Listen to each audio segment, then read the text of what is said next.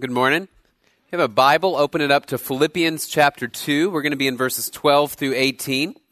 Philippians 2, 12 through 18. I told you guys a couple of weeks ago about the fact that over the break, we got a puppy after several years, actually really my whole adult life, of resisting getting a dog. I was finally talked into the dog by my family. I'm well outnumbered. There's me and my son, who's our youngest child and can't really talk yet, and then my wife and the two girls. And so they convinced us to get a puppy. So we got a little beagle puppy named Penelope. She's living in our house. I know, it's incredibly cute. And I showed a picture of her a couple of weeks ago. Well, after I talked about that and just kind of this transformation that I've had in my own life, a young lady came up to talk to me to tell me that over the Christmas break, her dad had had the same experience. Now, she is in college. I actually knew her dad when I was in college. He was one of my pastors here at the church and still lives here and works here in the community. And he had gotten a puppy, not a puppy actually, two puppies right before Christmas. And she said, all growing up, my dad would never let us get a dog, but he finally caved when the neighbors found a couple of dogs, and he said he had to have something to replace the kids who were now out of the house. And so he got two dogs, and it just so happened that same week, I unexpectedly had lunch with him, Jeff. And so we're sitting there, we eat lunch, and toward the end of lunch, I say, by the way, your daughter told me that you got a couple of dogs. And he goes, oh, yeah, oh, man, look at this. And he pulls out his phone, and he has pictures of his dogs on the phone. He starts showing me pictures of the dogs and talking about them, explaining them to me. And then he goes, you need to bring your dog over to my house and we'll have like a doggy play date with the dogs. Okay, now I'm sitting here and I'm having this conversation and I got back in the car and I thought, what's happened to me, right? What sort of alternative universe have I entered into? And I actually texted that to my wife. I said, you'll never believe I was standing there talking about dogs, looking at pictures, setting up play dates for the dog. And this never would have happened just 3 or 4 months ago. That's a big transformation, both for me as well as for Jeff, two guys who previously were not dog people who now are. And it's affected not only the way that we think and speak, but the way that we act as well. And every so often, you have those sort of events in your life, don't you? You have sort of transformative events that change the way that you think, the way you speak, even the things that you do, the way that you act. For those of you that go to A&M, this happened when you decided to become an Aggie and you came down here and you perhaps went to fish camp or something like it, right? And you went through a transformation. You learned all of the yells and all of the traditions and you go back home and your family, especially if they're not Aggies, they don't recognize you anymore. You've changed, you've transformed, and it changes the way that you think and act and speak. As we look at the book of Philippians, what we've seen is that transformation should be the most apparent, that sort of transformation should be the most apparent in those who have come to know Jesus Christ. In those of us who've come to know what Jesus has done for us, that he has died and he has risen again to pay the penalty for our sin and to provide us with eternal life if we believe. For those who have believed in that, the Holy Spirit now lives in your heart and empowers you to do God's will. And so you and I ought to be experiencing a transformation in our character, in the way that we speak, in the way that we think, the way that we act. That is the normal Christian life. Now, clearly, in some instances, there are believers who do not progress continuously to know Jesus better, but that's the normal Christian life. And as Paul has walked us through his thought process in this book, remember the main theme of the book of Philippians has been orienting your life around the gospel, investing in those things that will last forever. Knowing Jesus Christ and helping others to know him. And that's been the essence of the book of Philippians. And last week we looked at one of the most famous passages in the whole New Testament, Philippians 2, 5 through 11, where Paul walks through the amazing humility of Jesus Christ, that he came from heaven. He humbled himself to become a man, and then he humbled himself even further to the point of death, and even death on a cross. And then God highly exalted him so that at the name of Jesus, every knee will bow and every tongue will confess in heaven and on earth that Jesus Christ is Lord, to the glory of God the Father. And we talked about how that ought to motivate you and me to imitate him. If you know him, you are called to follow him. As we continue in our passage this week, 2:12 through 18, Paul's going to take this description of what Jesus has done, and he's going to draw out the implications of that. If Jesus has done this for you, which in fact he has, then you are called to work that out in your life, to continue to grow in your walk with Jesus Christ. If you are stagnant, if you are not growing, if you are not investing in the Word of God and sharing the gospel, something's gone wrong. Something's not the way it ought to be. Doesn't necessarily mean that you don't know him, but it might mean that you are failing on a day-to-day basis to work out the implications of your salvation in your life. And that's what Philippians 2:12 to 18 is about and is going to challenge us to do. And as we start looking at this passage, the question to ask yourself is this: am I growing or am I stagnant? When you look back over the last year or two or three of your life, do you know Jesus better now than you did last year or the year before? Are you taking active steps to grow? Or does your spiritual life consist primarily of the fact that you had an experience when you were a child and now you sit here each Sunday and remain in the same place? If so, something's gone wrong in your heart and your mind. You're not listening to the voice of the Spirit as he's calling you to grow. And so Paul is going to challenge us to continue to walk with Jesus more and more each day, to imitate him so the world can see him. All right, so let's look at Philippians 2:12 through 18. Paul begins with a command. The command is to work out your salvation. Start in verse 12 and 13. Therefore, my beloved, as you have always obeyed, so now, not only as in my presence, but much more in my absence, work out your own salvation with fear and trembling. For it is God who works in you, both to will and to work for his good pleasure. All right, now this is an interesting passage because many people have seen this and they've said, okay, he says, work out your salvation. And some people have interpreted that to mean you have to do something in order to earn eternal life. All right, that you have to actually work for it. If there are certain works that aren't in your life, then you won't be saved. The reality is that's not at all what Paul is saying. And as you look at throughout all of Paul's writings, it's very clear that eternal life is a free gift based on what Jesus has done, not based on what you or I have done. All right, when we get to chapter 3, we'll see that very vividly. Paul says, I seek the righteousness that's not of my own, but that which comes through faith in Christ Jesus, apart from works of the law. All right, eternal life is a free gift. What Paul is saying here, though, this Greek word has the idea of fleshing out the implications of your salvation in your life. And I think we sometimes trip up on this word salvation because we're very accustomed to talking about salvation as if it only means forgiveness from sins and not going to hell. In our culture, when we talk about salvation, that's usually what we mean in a Christian context, that I'll go to heaven when I die. Right, but words can have different meanings in different contexts, and the context here is critical. Right, you're aware of this just from speaking English, right? The same word can have a different meaning depending on who's speaking and what the context is. If you hear the word trunk, it could mean the trunk of an elephant. It could mean a big box that you put your clothes in. It could mean the trunk of your car. It could mean a number of things. When my oldest daughter was just learning to talk, she was about 2, 2.5. She had this word, one syllable, pa. And pa meant a number of things, depending on the context. It could mean please. It could mean play. It could mean pair. It could mean pray, right? And I could go on and on. There were about 4 or 5 different things that she would communicate. So if she came up and said, maha papa, that meant, may I have a pair, please, right? And so you would have to try to decipher what it was that she was saying, right? Dada, papa, dada, pray with me, play. You had to figure it out based on the other words surrounding it. And sometimes you would have to repeat back to her until you got it right? You'd say, play with you? No, papa. Play, please? No. Pray, please? Yes. All right. And then you would finally figure it out. Same word, context was critical. All right. Same is true of the word salvation. As you look throughout the New Testament, you're going to see this same word used in a variety of different ways. It doesn't always just mean going to heaven when you die. Let me show you a few examples of ways this word can be used. All right, it can mean literally salvation from death. All right, when Peter is walking on the water, you remember Peter, it says, seeing the wind, Peter became frightened and beginning to sink, he cried out, Lord, save me. Now, Peter's not saying, Jesus, send me to heaven, right? He's saying just the opposite here.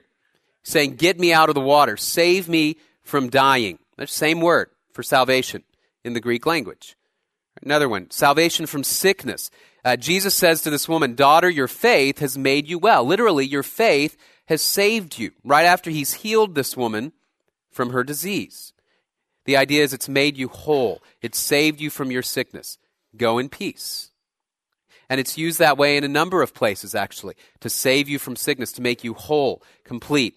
Another way that we see it used, salvation from hell, the one we're most accustomed to. For God has not destined us for wrath, but for obtaining salvation through our Lord Jesus Christ, who died for us, so that whether we are awake or asleep, we will live with him. It's 1 Thessalonians 5, 9 to 10. Keep going here, another one. Future salvation, when Jesus comes back, not only going to heaven when we die, but when Jesus comes back and restores the world the way that it's supposed to be, and we are saved finally out of the death and sin and sickness of this world. So Romans 13, do this knowing the time that it is already the hour for you to awaken from sleep. For now salvation is nearer to us than when we believed. In other words, he's not saying that you're working somehow for your salvation and you're getting really close to getting it. Instead, what he's saying is the time where Jesus will come back, our salvation is getting closer and closer and closer. All right, and then one more, 1 Peter 2:2. Like newborn babies, long for the pure milk of the word, so that by it you may grow in respect to salvation. Right? Peter's talking about the practical outworking of salvation in your life. And I think that's what Philippians 2 is talking about here. When Paul says, work out your salvation, what he's saying is allow the fact that you have been saved. Allow the fact that Jesus died for you and rose again. Allow that to make a difference in your life. And he gives a couple of motivations. The first motivation is, he says, therefore, all right, and that therefore goes back to 2:5 through 11. Because of what Jesus has done, that should motivate you to imitate him, to follow him, to become like him. And then he says, work out your salvation with fear and trembling. And the idea here is that for every believer, there's coming a day when you and I will stand at the judgment seat of Christ and will be evaluated. And if you've believed in Jesus, there's no question that you'll inherit eternal life, that you'll receive eternal life. But every believer will still be evaluated and either hear, well done, good and faithful servant, or be ashamed that we've not used our life to his glory. Paul says, I chase after the prize of the upward call of God in Christ Jesus. We'll talk about that in chapter 3. Paul says, there is a reward to be had for those who will work out their salvation with fear and trembling, meaning an appropriate sense of reverence and awe that one day I will stand at the throne of Jesus Christ and he'll evaluate what I've done. And then he goes on in verse 13 and he says something really interesting. He says, it is God who works in you, both to will and to work for his good pleasure. All right, this is a really interesting sort of side-by-side paradox here. He says, you work out your salvation, but it's God who works in you, both to will, in other words, to give you the desire to do his will, and to work. And that seems strange, doesn't it? Is it me working? Is it God working? Is the process of becoming holy, is it me striving and being disciplined and working toward that goal? Or is it let go and let God? Which is it? The answer is both, as you look at the scripture. Now that seems like a contradiction, but you see this throughout Paul's writings. 1 Corinthians 15, by the grace of God, I am what I am, and his grace toward me did not prove vain. Yet I labored even more than all of them. Yet not I, but the grace of God with me. All right, I worked, but it wasn't me working. It was the grace of God with me. Which is it, Paul? It's both. And the idea is this, that as you know Jesus Christ and his spirit lives within you, his spirit empowers you for service, but you are called to follow him, to know his word, to pray, to share the gospel, to be obedient. And as you're obedient, the spirit of God moves through you. And there's this sort of partnership between you and the Spirit of God as you seek to know him better. And you see that partnership all the way through the scripture. Think about it this way. How much of what you do day to day is your choice? And how much of what you do day to day is determined by perhaps your genetics. Can you separate those things out? It used to be that I thought, I pretty much make my own choices. The things I do because I want to. And then one day I was talking to my dad. My dad was in our house, and we were standing in this sort of open doorway that we have in our house that goes between the living room and the kitchen. And I was leaning on one side of the doorway, and I had my legs crossed like this and my arms crossed like this, and I was leaning back against it and talking to my dad. And all of a sudden I looked over, and my dad was doing the exact same thing on the other side.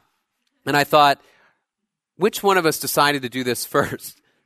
Did I choose to do this? Am I doing this because I've seen my dad do this? I don't really know. Maybe it's a little bit of both. Now, I could stop, right? And I think I probably did. I probably stood up and kind of shook my hands out and thought, becoming my parents, the older I get. I hear myself saying things to my kids that my parents said to me. The other day, kids were fighting, arguing about something, and I think I said to one of them, Elizabeth, you let me worry about Abigail, and you worry about Elizabeth. And as soon as it came out of my mouth, I thought, that's Glenn Morton, right? Now, did I choose to say that? You bet. Was I also, in some sense, determined to say that by the family that I live in, the circumstances I'm in? Absolutely. And as we look at God's word, what we see is that there's this difficult to understand partnership between what we do and what God does. And God has allowed us, because we're created in his image, a certain degree of freedom. But then the Spirit of God moves through us, empowers us so that it really can be said that God is at work in us. And it's not we who work. If you don't fully understand that, don't worry. You're in really good company. Nobody does. But what's clear from this passage is you and I are called to be obedient and then to rest upon the grace of God, to ask him for the strength and the power to do his will. And as we work out our salvation, we continue to remember it's because of what Jesus has done for us that we want to serve him. The best way that you and I can honor him for what he's done is to live out his values, to imitate his character. I read just this past week that to raise a child today costs somewhere around $200,000 from the time they're young until they go off to college. And I don't know if that included college or not. I don't think it did. That was from 0 to 18, somewhere around $200,000. Now think about that. You want to pay your parents back? Get out your checkbook, baby, right? 200 grand. Can you do it? Anybody have it? No. I mean, some of you may, but I certainly don't. So what's the best way that you can honor all of the work that your parents have put into raising you and caring for you? Well, you can live out the values that they expect of you, that they've trained into you. You can be a person of character and integrity and love. That's what Paul is saying. We work out our salvation not because we can pay Jesus back, not because we can earn what he's given, but instead because we are called now to honor who he is in a dark world, so the world can see what Jesus is like.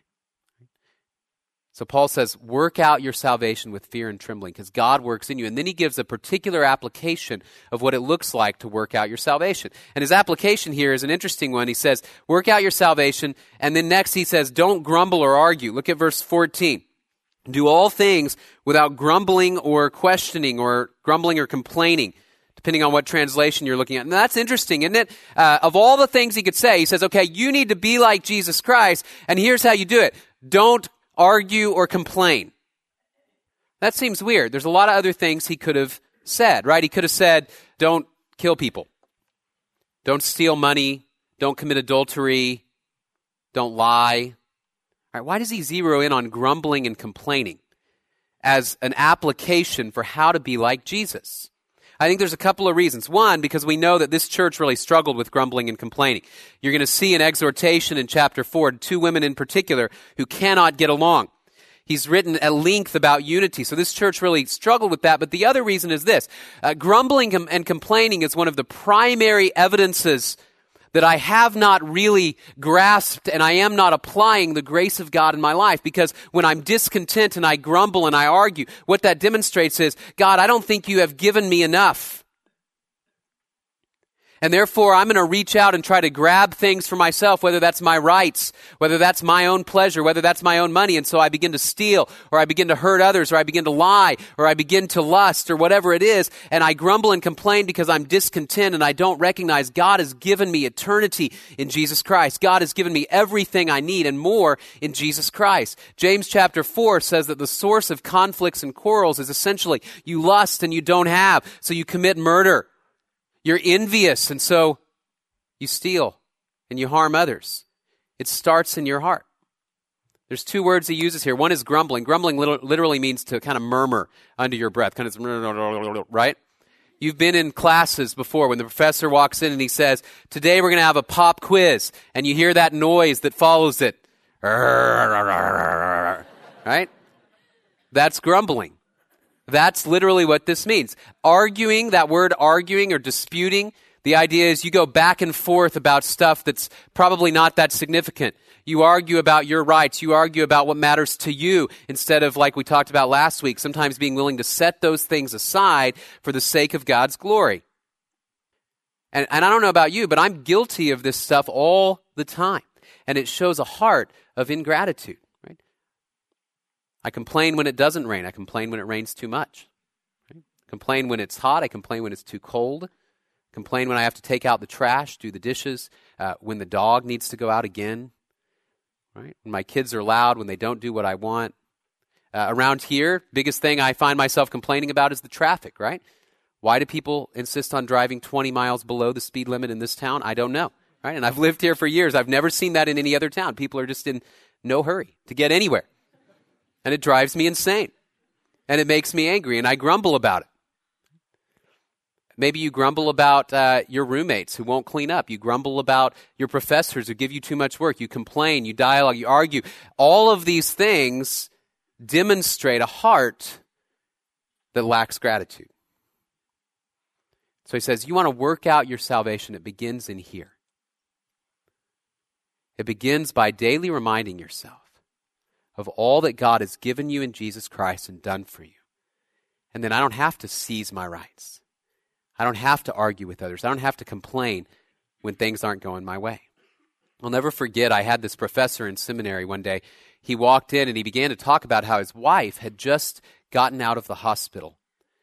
And she had had to have some tests run and had to have a surgery, and it had cost him $5,000, which for a seminary professor is a lot of money. Those guys don't make just a whole lot of money. But I remember him saying, I wrote that check, and as I wrote that check, I thanked God that I had the money to write that check, even though it drained a savings account. And I thought, that's the kind of gratitude that I want to have. God, you've given me more than I need. Even if all I have is a relationship with you through Jesus Christ, I have eternal riches, and I want to reflect the gratitude and the love of Jesus Christ through not arguing and complaining, through thinking of his values above my own.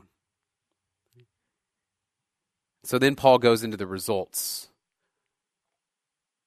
You've got a command, work out your salvation, application, don't grumble or argue, and then the results. First of all, a witness to the world, verses 15 and 16, that you may be blameless and innocent, children of God without blemish in the midst of a crooked and twisted generation among whom you shine as lights in the world, holding fast to the word of life so that in the day of Christ I may be proud that I did not run in vain nor labor in vain. Here's what he's saying. When we choose unity and gratitude over arguing and complaining, then we can shine a light to the world around us so that they see Jesus. We hold out what he calls the word of life, which is the gospel, that there is a God who died for you and rose again so that you can have life, and I am living proof of that, and so I rejoice, and I'm grateful, and I want to share that life with you. On the other hand, when we are disunified and we grumble and we argue and we seize our rights, it communicates just the opposite. I ran across an article about a year ago, and I've saved this thinking I might use it someday. The title, the headline is Women's Bible Study Ends with Bloody Nose and Arrest. It says, what witnesses say started out with Bible study took a strange turn before ending with the arrest of a 39-year-old Panama City Beach woman. There are two versions of what happened. Deputies say that Heidi Rhodes was nearly too drunk to tell her version, and that it was vague and didn't match what the other three witnesses told them. Deputies arrived to a call for help to find two women in a physical fight inside a home on Loreno Place in the Laguna Beach area. After breaking up the fight, two deputies separated the women to hear both sides of the story. Rhodes said that the other woman attacked her because she'd called her boyfriend earlier and told him that his dog was roaming the neighborhood. The other version of the story does not paint Rhodes as the victim, but rather as the aggressor. According to that version, Rhodes was sitting in the living room of the home with the three other women after Bible study when she pulled out a marijuana cigarette and started to light it. The resident told Rhodes not to smoke in her home and that she should leave. The witnesses say that sparked an argument, and Rhodes hit the other woman in the face. Deputies noted that the other woman did, in fact, have a bloody nose. As the women tried to call the police, the fight spilled into the kitchen, which is where the two women were when deputies arrived. Aside from the victim's bloody nose, Rhodes had a small bruise on her forehead where she said the other woman had punched her, and some blood coming from an ear piercing where Rhodes said the other woman pulled her earring. Great Bible study, right? I mean, what a testimony of love and unity in the body of Christ. And what does that say? We do things like that. It says we've absolutely failed to grasp in a practical way the love of Jesus Christ on our behalf. Now, hopefully you've never had an incident quite that extreme in one of your Bible studies. But maybe you've experienced conflict and rift in a relationship because of gossip. Maybe because two guys like the same girl. Maybe because there's some dispute between roommates, you can't get along, and no one's willing to ask forgiveness and set aside their rights. And what that does is it communicates that we're not willing to allow the love of Christ to unify us. So we're going to argue, we're going to grumble, we're going to complain, we're going to insist upon our rights. On the other hand, he says if we are unified, if we are grateful, if we seek to work out our salvation and remember what Jesus has done on our behalf, we will shine like stars in the midst of a crooked and perverse generation. I love that phrase. We'll shine like stars in the midst of a crooked and perverse generation. They lived in a crooked and perverse generation, so do we. A world that doesn't acknowledge God, that doesn't seek Him. And when they see true love reflected among God's people, that shines. I grew up in Dallas where there weren't a whole lot of stars in the sky most of the time. And so passages like this never really made a lot of sense to me growing up. When I would read about God telling Abraham to count the stars and that's how many descendants he would have, I'd go outside and go, 4, right? Something like that. There weren't a whole lot of stars around, but as I've grown and I've been in other areas, I know that there are places where there are just thousands of stars. A couple years ago, I went out to McDonald Observatory in West Texas in Fort Davis with my brothers and my dad, and it's one of the darkest locations actually in the continental United States, and there's this observatory, and you stand outside in the dark, and there are just seemingly millions of stars that light the sky. Some of you who grew up in rural settings know what I'm talking about. You can chart your way by those stars. They provide a light that allows you to go where you need to go. It allows you to see. And that's what Paul is saying. If you want to provide a light that will allow the world to know and see Jesus Christ, here's how you do it. You work out your salvation. You come to know Jesus well. Invest your life in His Word. Invest your life in proclaiming Him. And then you unify as a church for that task and demonstrate a love that the world could never find. And you will shine like stars in the midst of a crooked and perverse generation. And Paul says, that way I will know that my work has not been in vain. That you got it. That Jesus died for you. That Jesus rose again. And you're called to imitate that humility, that grace, and that love. So it provides a witness to the world, and then it also provides joy. Genuine, transformative joy. Verses 17 to 18, Paul says, even if I am to be poured out as a drink offering upon the sacrificial offering of your faith, I am glad and rejoice with you all. Likewise, you also should be glad and rejoice with me. In other words, this choice to allow God to work through you, to seek Him and rely on His Spirit as you pursue Him. The choice to do that will produce in you a joy that goes even beyond circumstances. Remember, as Paul's writing this letter, he's in prison. He doesn't know if he's going to live or die. He has the belief that he'll live and get out, but he doesn't know for sure. And you know what he says? He says, if you will do this, church, if you will gather together in unity and proclaim the gospel of Jesus Christ. Even if my life is poured out, as he says, as a drink offering upon the sacrificial service of your faith. The idea is that they are serving with their lives. They're giving their lives as an offering to Jesus Christ. Paul says, my little part is just like a little drink offering, like a little cup of water or wine that I pour out on top of your faith. I add a little bit to it. Even if that's what my life is, I rejoice. I rejoice because I'll have done the work God's called me to do. And I'll share my joy with all of you. And he says, I call you to rejoice. Share your joy with me. If you want to know what life-altering joy is like, apart from circumstances, whether you're rich or poor, whether you're in pain or not, whether you have trials or not, life-altering joy is knowing and living as if I've been given eternity and the things of God in Christ Jesus, things that can never be taken away. Things that can never be destroyed, a relationship with him that will last forever. And I've been given the opportunity then to proclaim that. That is joy. Paul says, you want to know that joy? Then serve him.